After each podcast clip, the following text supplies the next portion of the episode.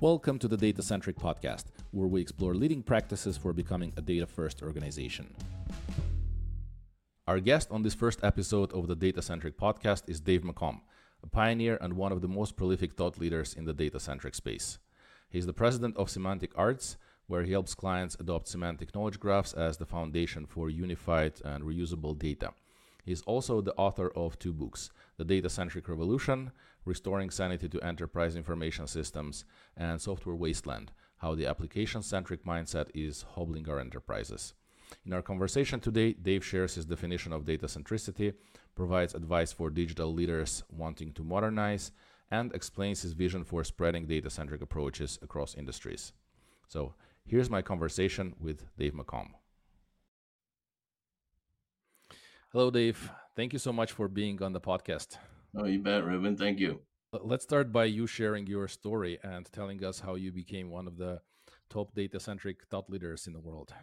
Hmm, boy. it should be a softball, but um, so I suppose, you know, it started way back when I, I started my career at Arthur Andersen, which became Andersen Consulting, which became Accenture. And I used to build enterprise applications, you know, built two custom ERP systems from the ground up and all kinds of systems. And I was sort of proud of myself and happy about it until I started, still the whole, until the industry started becoming systems integration. And I started wondering, why is that? And why is it that a customer would have dozens of inventory systems? And, you know, we wandered into one place where they had accidentally implemented some form of invoicing 23 times you know just different they had an elevator permitting system that needed an invoice and a claims overpayment system and, and all these things that on the surface seemed like they were different but actually if you thought about it they're the same and they couldn't see the sameness um, and it just started bothering me a lot. I left Accenture and started my own company, and that eventually got rolled into a dot com, of course. Um, but somewhere along the line, we wandered into semantics, actually in the early 90s, and said, you know, maybe if we, instead of basing our designs on structure, that we're just arbitrary. You know what? Every time we do a project, we just go out and interview everybody and ask them what things meant and write it down in boxes and arrows. And you know, before you knew it, you had another another system and another arbitrarily different variation of the same thing. Yeah. And we thought maybe if we based it on what things really meant and what things what was going on in the real world, you'd have sort of a hope. And I guess, you know, that's what carry us through the dot com, and then that blew up, and um, then we just started doing semantics for our clients, and it just kind of became data centric, I guess. Yeah. So that's that's the I guess marketing term that you uh, picked up. yeah, seems to be working. Yeah. yeah. I had a similar journey in the financial industry where I managed like I know uh, a landscape of uh, probably hundreds of systems and integrations between them, and you sort of start start seeing how information lives its own life through that constantly changing landscape, and you understand, boy, like there's no way you can manage this uh, without uh, some sort of a semantic model mm-hmm. that sits on top of it all. Yeah. So, um, what's your definition of uh, data centricity? Where you like, how do you define it? Yep, I'm going to give you a a word salad here and then I'm going to pick it back apart again. But I say it's a single, simple, extensible, federatable, and directly implementable model of all the information of your enterprise. Nice. So we're going to go, I'm going to go back through those one at a time, but I think they're all pretty important. Single is actually, there is a single model at the core of every enterprise that, that all those hundreds or thousands or occasionally tens of thousands of systems are storing different variations of a pretty of a, of a single model And the second word in that word sandwich I gave you was simple. It's not only there's a single model, it's a simple model. And by simple, I'm I mean, you know, 500, maybe a thousand concepts at the outset, which sounds a little bit complicated. But if you look at, you know, an average system is already that complicated. And something like SAP or Epic or any of those are hundreds of thousands of concepts, sometimes millions. So, so the second word was simple, single, simple, extensible, but having a model that cover, you know, we talk about the idea of, of covering concepts. So as long as you have the concept of person in your core model, which of course you do, everybody does, when you get down into the depths of some specific system, you may want to specialize that a little bit. But you, want you want to say these special kinds of people, they are people, but they're different in some way that's important down there in the in the depths of where you extend things. In fact, I was, I'm just I'm just putting together a presentation for AASHTO, which is the American State Highway Transportation Organization, or something like that. Um, and I'm recycling some stuff I did a long time ago about concrete abstractions. of course, Departments of Transportation love concrete because they that's what they deal with. But in their case, uh, a, a enterprise ontology we did for uh, Washington DOT had something called a roadway feature. And for them, a roadway feature is not what, at least what I think. You know, I think a roadway feature is the world's largest ball of twine. You know, I, that's some diversion for me to go off and not drive for a while. But no, for them, a roadway feature was anything close enough to a right of way that a car might hit it and and harm itself. So it could be a big boulder they didn't move, a tree they decided not to cut down, a light pole, was trapped in anything. And then when we got into one of their detailed systems, they had a database of fire hydrants. And it seems like fire hydrants are something sem- separate, but no, actually, fire hydrants are roadside features. They're almost always close to the road, and you might run into them in your car and anyways, that's extensible, single, simple, extensible, federatable. You know, there's a lot of people who think data centric, you have to centralize everything. You don't have to put everything, it's not like a data lake, it's not like a data warehouse. You know, we recommend that you do put a lot of stuff, the, the medium volume stuff into your shared knowledge graph. But there's some huge volume stuff, all of your IoT stuff. You don't want that in the same co-located in the graph, but you want it federatable. You want a query of the graph to be able to reach into your IoT at real time, get some information, on you go. A single, simple, federatable, uh, implementable. For a long time, there was a debate in the financial ontology circles as to whether ontologies were just conceptual or operational. And there's always been this discussion in, in relational world of conceptual, logical, physical models. But the deeper you get into this, at least what we found, so if you design it properly, the logical model is the conceptual model, is the physical model. We can't find any, you know, it's colon person, colon person, colon person, employed by, employ, you know. Um, and so designed properly, your data centric model is directly implemented. You can put data right into it, ready to go. And then the final one, single, simple, extensible, federatable. I have to run through these uh, directly implementable. Yeah, I left one out there. Oh well, it'll come to me. I think that's it. Yeah. Yeah, maybe that. That's uh, interesting. Yeah, how, how you clarify specific aspects of the approach, right?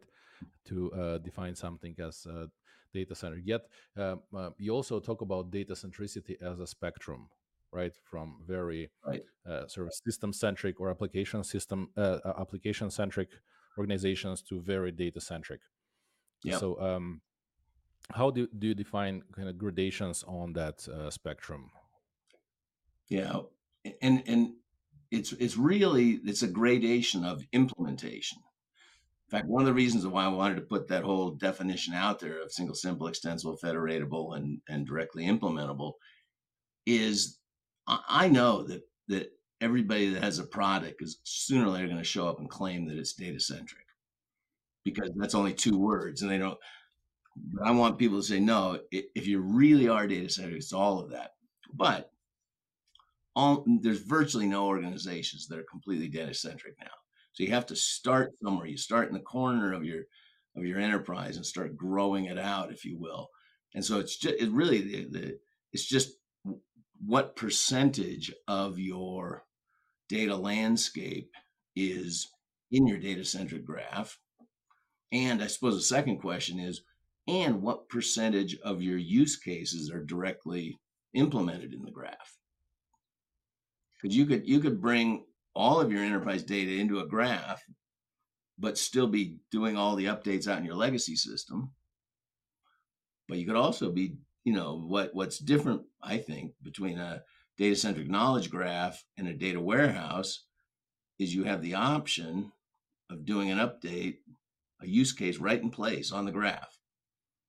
And gradually then become less and less dependent on your legacy systems. Yeah. Uh, so can you measure it then i guess as a percentage of your data landscape? Yeah? It would yeah. be that, that a way to quantify it Yep.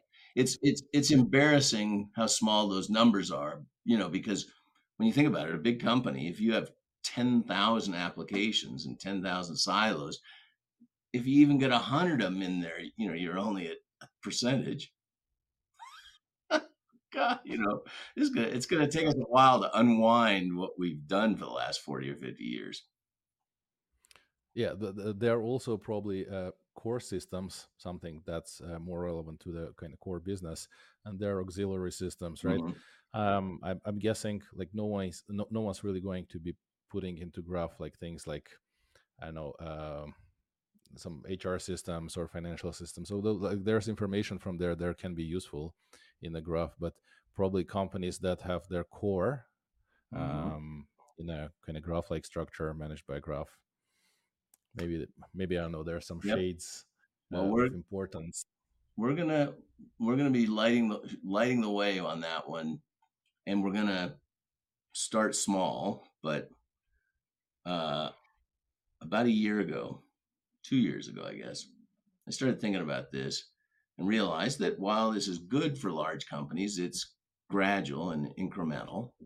And I really wanted some companies to get to pretty close to an end game. Where, And we, I think we know what the end game looks like. It looks like all of your data in the knowledge graph and all of your use cases redone around that central model.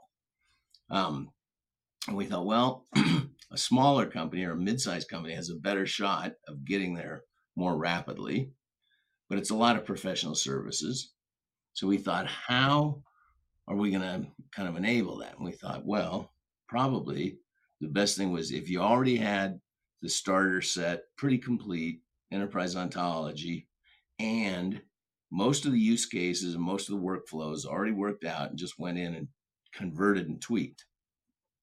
And we then said the next logical conclusion was you pr- pretty much have to pick a vertical industry for that to work. You can't have the out of the box experience that works everywhere. So we then said, how about we go after something we know, which is professional services. We can experiment on ourselves. And if it works, we can take it to architects and engineers, people like that. We started down that road. And all of a sudden, and this, I'm glad I had my origin story early on the beginning of this, started down this road. And all of a sudden, well, wait a minute. This is like 50% accounting in, in a professional services firm. Most, you, a lot of your information, I mean, there is all the content and everything else and projects and stuff, but there's a lot of accounting in there. and I said, you know, I haven't even looked at an accounting system for 25 years. And so, I, but now I look at it again with with my semantic goggles on, and it's just like, whoa! It just blew my mind uh, rethinking this. so I've recruited a a professor of accounting Cheryl Dunn, is with Grand Valley University. We're writing a book right now based on what we've learned from this. We're also implementing it. And the reason I wanted to tell this long story is once we can demonstrate that that is doable, I mean, that is a professional services core system. You know, between between CRM, which you know you just bring into the graph, and you know the whole sales thing, project management, accounting, staffing, staff planning, recruiting. That's it. That's awesome. Yeah. I need to do something like that for my uh, consulting company as well. Yep. uh, haven't gotten there yet. Well, give us give us about a year. You know, we're, we just converted the first phase of this. We've actually we've been running part of our company on a model driven, uh, data centric knowledge graph for 14 years now. We've had this kind of hokey system that some interns built for us, but it's worked.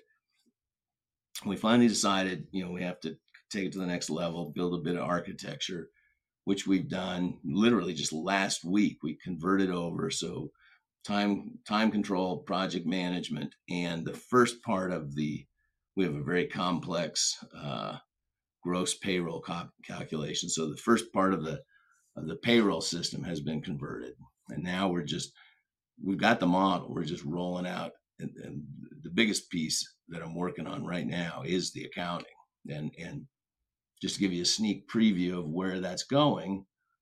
Um, when you really think about it, accounting, there are business events that occur in the business, not in the accounting department, that need to get reflected on the books and records of the firm. That's pretty much it. And it turns out that, and but what happens now is business events occur in some application somewhere, and they make their meander their way along and go into a spreadsheet and go somewhere, and some accountant decides, oh, that's revenue recognition or it isn't, and that's should be classified this way or it shouldn't, and I should allocate or I shouldn't, and all that until you finally post it. And two weeks after the fact, you can find out how you did last month. Yeah. That's ridiculous. It is. The event occurs. You, we have a data centric representation of your accounting policy, which, by the way, and I've read some of these FASBs, you know, that are hundreds of pages long, but when you distill it down for your industry and a handful of decisions you get to make, it's dead easy. You just put it in the graph, the event occurs, it hits that, it does the valuation, you know, LIFO, FIFO, average cost, whatever you want to do based on the type of resource you have. Bingo. It's in the financials within seconds. Yeah. And you can also do predictive analytics on that, right? Yep. And and the one that's in between predict this this is the hilarious one. There's something in between predictive and historical, which is commitments you're in the professional services business, I already know almost everything that's going to happen by the end of the month, even almost to the end of the year right now, because you know you have longer term contracts.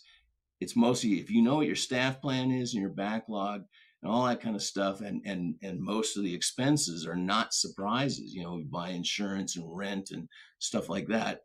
So you can lay all that out as commitments and say, you know, how am I versus my commitment? And, and you know, and then just track how, how often did I get surprised of actual versus commitment? Not that much. Nice. That's awesome. So I'm guessing you can target professional services companies uh, as your next yep. Kind of category of clients. Yep. yep. yep. Awesome.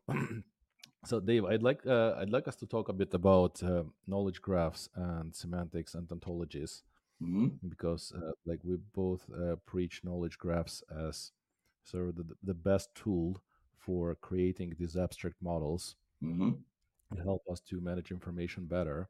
Um, how did you arrive at that conclusion that knowledge graphs are uh, the best tool? Maybe talk a bit about what semantics uh, uh is, what uh, an ontology is, and how these concepts help enable data centricity. Yeah, Wow, those are some good ones. I think I think we backed into it. Maybe everybody does, but maybe not. I you know that is a good one. So, you know, we started by trying to have better models, which led us to semantics, which led us to OWL, you know, which led us to thinking deeply about meaning. And then when we went to implement it, the, the only logical thing to do was a knowledge graph. but much maybe everybody didn't come to it from that direction. But I mean, once once you come to it and you look at it and you say, wow, how, how else would you do it? I mean, it's just so logical. Um, and I think the the two things that that really help with the whole knowledge graph world, one is is their inherent flexibility. You know, I tell people if you've got a relational structure and you've got a table with eight columns, and you wake up tomorrow morning and you want row 900 to have a ninth column or whatever I said, you're out of luck. Either go build another table or join or get everybody to agree they need nine columns. But with a graph, it's just another triple. In fact, you may not even know you did it. You just said one more fact about this thing, and now that one has has nine edges off of it, and the, all the rest of them only have eight. Great. um, but the other one, and where you know I really think the RDF knowledge graph distinguishes itself from other graph databases, is is just this idea that everything has a globally resol- eh, global and resolvable ID.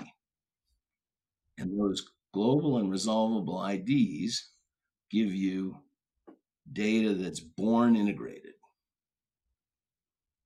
You know, it, it, as soon as you create a new piece of data, it's just integrated. There is no more integration to be done. And and if anybody wants, if you want to publish what you know about that that URI, great. And if you don't, and you let public people resolve it, if you don't want to publish it, you don't have to.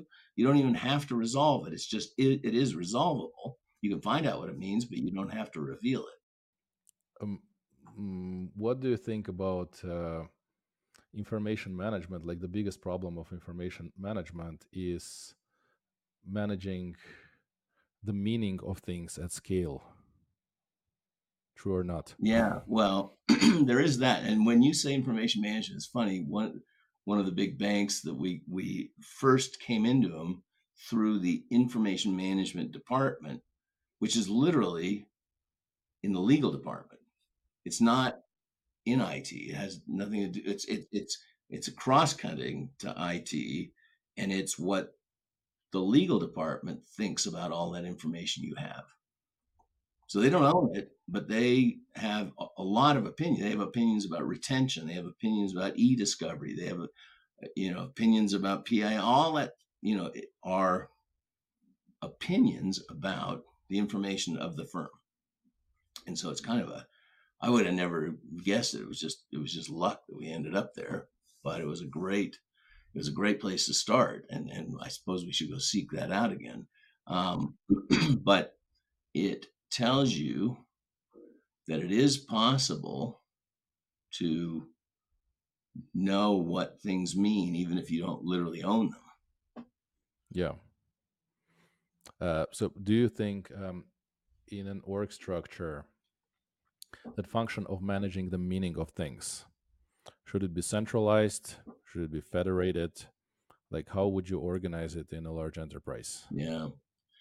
Um, I, I think it kind of that where it seems to be working best is where it's kind of a combination. Um, you know, the data mesh people say it needs to be distributed.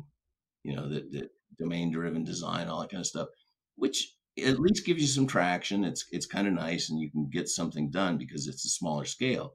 But that kind of ducks the integration issue. So I think you know I think you need some uh, centralized but fairly small uh, effort that is maintaining what is shared amongst the entire enterprise. In fact, it's what I call the single simple model is the shared bit.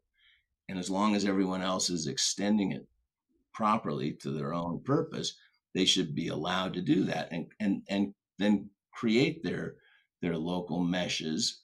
But anyone who has authorization should be able to query the central thing and and obtain stuff that was distributed. So um, imagine you come into an organization that has i don't know a thousand five thousand applications large organization know, 10, 20,000 people. And um, where do you start um, with data centricity? Like, or maybe depending on where you are in the organization, but let's say you're in some leadership position, um, being responsible for data, for information. What would you do Mhm. to uh, move the organization in the kind of to, to, to the other to the data centric side of the spectrum? Yeah. Well, we have this approach and methodology built around the approach that we call think big, start small. And it was mm-hmm. born of the observation, actually, the early days of semantic arts. Pretty much all we did was enterprise ontologies. We believed that was the missing piece. People weren't very good at it. And we could come into an enterprise and build them an enterprise ontology in, you know, six to eight months. But then we noticed that they didn't do anything with it. It became shelfware. It was very frustrating. And then at the same time, we observed people were going in in an agile fashion and doing, you know, proofs of concepts and this and that, and and even doing semantics. But these little shotgun individual things that never stitched together. We'd go into some big companies and, and they'd send out an email, and suddenly there'd be 20 people who were doing semantic projects, but they weren't connected at all. So he said, ah, "No, there has to be a better way." And we said, "The better way is do the two of these together, just enough. Do enough of the think big that you're future proofing the first project you do, meaning we know exactly where the data that we've harvested and, and harmonized, where does it fit in the bigger picture? And then you can just grow it out from there without having to refactor and redo and all that kind of stuff. So to get back to your question, where where do you start? It almost doesn't matter. You have to start somewhere that's meaningful enough that that bringing together a couple of of data sets that haven't been properly aligned previously and people can see them in the graph then they go oh that's what you were talking about. So it could you know we're working with a network hardware company right now and and you know obviously we did the think big and the and the start small area was was to look at they have all these they have a whole lot of software that runs on their network devices and every once in a while they discover a bug in some software and it takes them weeks to figure out which customers devices are affected. Because there's a whole bunch of silos that just aren't snapped together you know just doing that you know is a great place to start because that's a known problem and they see how oh yeah if you just if you just integrated this data you could actually it'd be obvious. So um, what what's your best advice to a digital leader who wants to be data centric or maybe maybe um, you can also phrase it in that way like top three do's and top three don'ts for digital leaders. Like what are some of the things that work uh, that you've seen from your experience? Like top uh, three best advice like do this. And three, three top things to stay away from yeah. never to try. Wow that's a good one. I, and let me just reflect for a moment Tom. Um yeah any any, any stories from uh, real life uh, any uh, uh, evidence that uh, you had from your vast experience Yeah, just tap into that like um, there are lots of people who want to become data centric that are craving for uh, advice like trying to understand uh, what to do. Yep. So let's see. One of them is i mean it it is possible to start these initiatives in the IT department, but they almost always die there.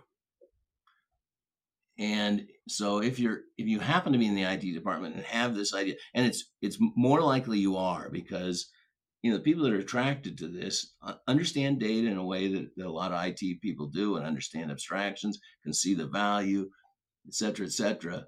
But uh, un, unless you can reach out and find a co-sponsor in the business, you're eventually just going to get ground down into that into that IT grist mill. So that's one thought. We've seen that many times. The other thing that I've only I, and, and sometimes you look at situations over and over again and don't see until you finally go, oh yeah. for quite a while, we were looking for change agents because this is this is a big change.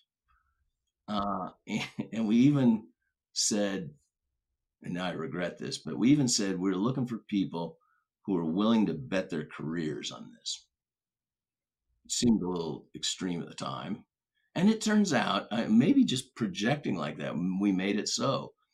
Several of our clients, the change agent that brought us in got ejected. And sometimes the project succeeds, but very often it doesn't and stuff. And so, um, and and there's this really weird dynamic. And and one of one of one of my hobbies that I don't think I have time for that I'm but I'm dying to figure out is what I'm now calling social architecture. There is a way that organizations interact with themselves and how they communicate behind the scenes. It's even harder to figure it out now that everything's remote. You know, how does an organization come to consensus that this is the new way of doing things? It's it's the weirdest thing, and if you if we could somehow describe that and tap into it, I think we could we could accelerate it a bit more. But what I'm now coming to believe, and I just I've I've been reading a, some books on how organizations change and all that kind of stuff. There are people in an organization who um, who have risen as high as they want to rise and want to become indispensable to the organization. So they want to stay and they want to have a nice career where they are. And if those people become the agents for change, they're not they're not disruptive. You know, some change agents are kind of disruptive and do get expelled. Um, and I used yeah. to like those people a lot. They're more fun, and they're, but I'm starting to recognize no, you need you need some people that with a kind of a steady hand on the rudder that that can can keep this thing going for quite a while. So that's one of the things I would look for. Um, you know, there's just some simple things.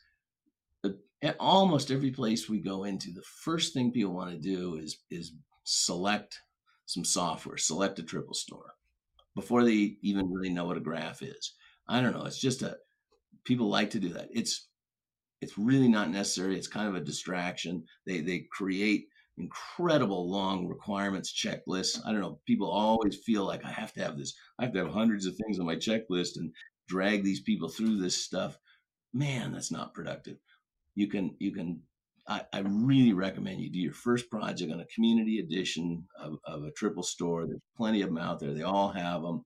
You can you can do your first project without committing at all and then you'll be smart enough to know, oh, what are my real requirements? And it turns out one of your requirements, I think, should be I want to be as close to standards compliant as I can. Because I, I don't want to bet on a vendor, I want to bet on standards. And so my main requirement is be standards compliant. Well, then, you know, any, it's almost doesn't matter what you choose, just pick one. They're all standards compliant. Don't use the don't use the extensions. You know, you, you should be fine. Oh, another, you know, so I didn't rehearse this, as you can tell. Um, another one that's interesting is what they call proof of concepts. People like to do proof of concepts. We recommend you don't do proof of concepts. And and and it was actually the story from one of our other clients. We were in there and and they were just talking amongst themselves about proof of concepts. And they they admitted they said, you know, we do so many proof of concepts we you know we call them POCs. We do so many. What let's do a POC for this and a POC for that. And he said, but you know, we've started to notice every once in a while we'll we'll come up with a POC. We'll tell a vendor, can you make the sky purple? And they go away for a couple months. They come back and we go, wow, look at that. The sky is purple. What are we going to do with a purple sky? you know, and it's almost that absurd. And, and, and so the real problem with proof concepts, A, it makes everybody feel like something's happening and the, and the vendors will do it, do it gladly because that's part of their checklist, you know, their, their process of how you get a sale made. Oh, let's do a proof concept. And it encourages this behavior.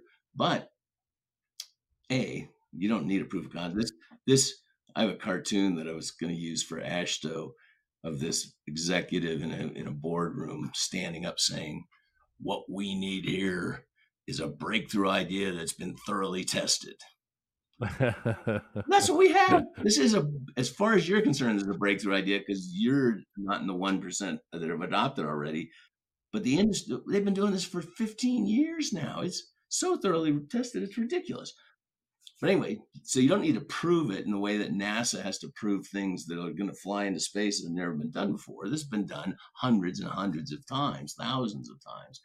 Doesn't need a proof. And these little trivial abstractions um, never land with sponsors. They look at it and they can't make the connection between what they're seeing and a business problem. So you have to take it a lot further than a proof of concept. An actual pilot solving a real problem with their data, such that when they see it, they go, "Oh yeah, I never thought of it that way." Wow, that's some profound wisdom right there. I don't know about that, but you know, it's, it's like anything else. If you just if you do enough projects and just observe, you just see things. yeah, I mean, uh, I'm a big um, kind of proponent of proof of concepts when it comes to testing new vendor technology, because I had enough uh, failed promises from vendors. Just uh, know that you have to test everything, right? That they Mhm. promise. Yeah, But with tested vendors, with tested processes, uh, an approach that has been tested hundreds of times, yeah, for sure, like it's it's a waste. yep. Yeah. So, uh, Dave, do you want to talk a bit about semantic arts and what you guys do? Uh, your services, Sure. your value proposition. Sure. Um, we do what we've just been talking about. we help people get on this journey and and and stay on it. And and you know, it's it's all professional services. Um, there's about 30 of us, and we're not a giant organization, so we can only take on a handful of new clients every year. Um, and what we do is we only do one thing. I mean, we're total hedgehogs about this stuff. And and it's this think big start small. We just help people identify the area they want to start in. We help them you know, craft their enterprise ontology harmonize some data with that. And then from there it's lather rinse repeat. It's a very apprenticeship kind of program when we go into a firm. You know the first project we do a client typically they're not sure whether this is really going to work so they don't assign too many people to it. They you know, some lookers and obvi- obviously a steering committee and stuff. But by the second and third project they're starting to hire some of their own people. They want to learn this and we happy to teach them and and there's plenty of work to do just growing out the the footprint of all the domains they typically have. So that's it it's pretty simple actually How, how uh, like do you have a vision for semantic arts? How do you see the firm in I don't know two, three, five years? Yeah, I just did some calculation recently, and I I found that we now are one one thousandth of one percent of our addressable market. And my goal in the next three years is to get to two one thousandth of one percent. Double. We're going to double. And and you know that sounds hilarious, sort of, um, but it's true. You know, we've been sitting there. We've been doubling about every three years now for the last three or four years. It's that's twenty five percent growth per year, which in the internet world and all that stuff, that's nothing. They don't care. You know, VCs don't care about that. That's not fast enough. But professional services, that's about as fast as you should try and grow. If you try and grow faster than that, quality is going to go out the window. The whole wheels going to fall off the bus. It's not going to work. So, so that's our objective. And, um, you know, in order to get from one one thousandth of a percent to two one thousandths of a percent, that's not much in the market. It's a lot for us, but it's, it's not much in the market. Yeah. So let me ask you what I've been asking uh, a lot of uh, leaders in the space. Do you think uh, something like a semantic core, um, probably a graph, will be um, basically a, a requirement of doing business at some at some point, right? So uh, today, lots of companies, even startups, when uh, they start business, they have books of records, they have an HR system, a CRM, things like that, right? So these are all the uh, pieces of the data slash technology landscape that are uh, just a requirement to have some sort of a digitalization, right? So, do you think a um, things are uh, things like a knowledge graph or knowledge graph based semantic core uh, will be a required foundational piece in the like as part of companies' digital landscape and if yes when do you think that time will come yeah it, it, there's there's going to be a long time in between when it's a good thing and when it's required mm-hmm. in, in fact it already is a good thing yeah it's going to be a long time before it's required in fact i think the one of the one of the biggest impediments is is sort of what you you suggested there where you're talking. The most successful application software companies right now are almost all horizontal companies. And by horizontal, they do HR or accounting or CRM or ticketing or whatever they do. And because it's horizontal, it means de facto it's not integrated with the other horizontals or anything else the company is doing that happens to be unique for this vertical industry. So I don't think that people are going to make a lot of progress until they start going more vertical. Interesting. Which is kind of what we're trying to do with professional services. We want to show the way there, but but you know, if, do, do we have time for a kind of a r- ridiculous story, but it's one of my favorites. Absolutely. How yep, we yep. how we came to some of these strange ideas. So way back when when object oriented was just new and the earth was still cooling and all that kind of stuff, we came across this guy who ran a lumber yard in Jackson Hole, Wyoming, was very successful, but hated the software that he ran, that this company ran. There's there's lumberyard software. That's a top. That's a category you've probably never heard of before, but it exists. Trust me. And so he joins the user group for the software thing and can't influence them. Then he buys the software company, moves to Connecticut to try and get them to do what he he was a smart guy in MBA and very computer literate trying to get them to do what he wanted. He still couldn't get them to do what he wanted to do. So he sells the company back again, moves back to Denver, and decides that he's going to create the ultimate lumberyard software thing, but not just st- stay with lumberyards. He had the very uh, sage observation that actually lumberyards are only about 1% different than any other point of sale system, a jewelry store, a grocery store, whatever. But lumberyard will never buy a jewelry company's system because we're different. We have board feet, and jewelry stores have carats, and you know it'll never. Now he recognized, you know, if you did this object oriented, now if we did it semantically, you could just implement that one percent difference and have one platform that, that that did it all. So anyhow, off we go. We're we're starting to build, and and he had all kinds of other interesting observations about how vertical software industries actually work. Um, he's every vertical, and by the way, I'll bet there are a thousand verticals, but we'll get to that. And just you'll see, you'll get an idea about this in just a second. Every vertical has five incumbent software companies that go to all the trade shows for that vertical. And they have the booths, and one of them has 40 or 50% of the market, one of them has 20 or 30, one of them has 10, and there's a couple of wannabes. and it was also his observation that if you built a better mousetrap, the number one and number two weren't interested. We're always going to be number one and number two in this industry. So you have to go after the other folks anyway, unfortunately, he acquired a couple of other lumber yards, got in deep financial trouble, the project stalled right there. Meanwhile, we're off looking at, at object oriented databases in the day. And we came across this company that had this beautiful trifold brochure about they had an object oriented database. They also had fiber optic communications, which at the time was a brand new thing, and hydroponic lobster farming. what kind of business as an object-oriented database, fiber optic, and hydroponic lobster farming? But anyway, so we're starting to pursue this, and right as we're pursuing it, I used to subscribe to this little newsletter for independent software vendors, and it had a it had a write to the editor thing, Dear Dave. His name was Dave also. And it was just like Dear Abby. These people would write in with their woes and he, he would just give them this, you know, Dear Abby style advice back.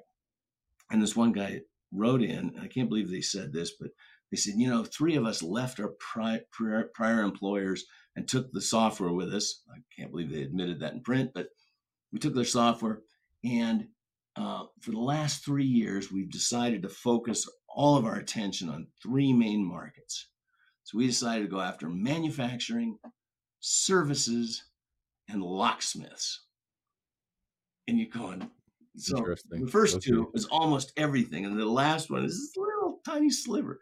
And he said, so, and what we found over the last three years, you know, did you know there's 6,500 locksmiths in the country and they don't have very good? Blah, blah, blah. He goes on and on and on.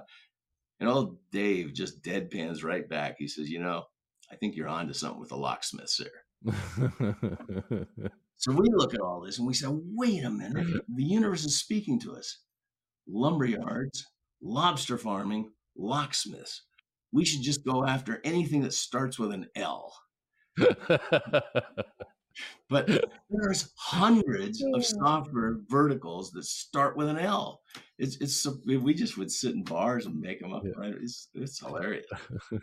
But anyway, which causes me to believe that there are lots of addressable, narrow, vertical, mostly small to mid-sized companies, but still, there's a lot of them that that you can go after with this.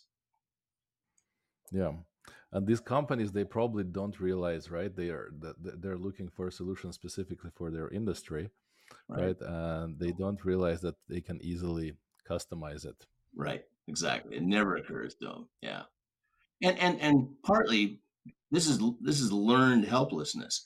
For the last forty years, you couldn't customize software. It was it's too hard, big and brittle, and millions of lines of code. And good luck trying to customize that. But now, no, model driven, simple, small, small model. Yeah, not too bad. Yeah, low code, no code, that yeah. kind of stuff. Yeah, AI, exactly. AI driven, AI yep. assisted. Yep. Yep. Yeah, I I wonder how long market forces um, will take to uh, make I don't know a significant percentage of companies data centric. Because like when when you look at like highly data centric orgs, uh, their competition can only dream about what those guys can do. Like the, the just the agility, like yep. the flexibility, um, how they can adjust to changing conditions, like the, the whole kind of survivability mm-hmm. right? And it's it's my very very core belief that um, non-data centric companies like, they just don't stand a chance. Like if, if there's a disrupt yep. disruptor that yep. is heavily data centric in your industry, just be be prepared. He's going to take you over. You're not going to be able to compete.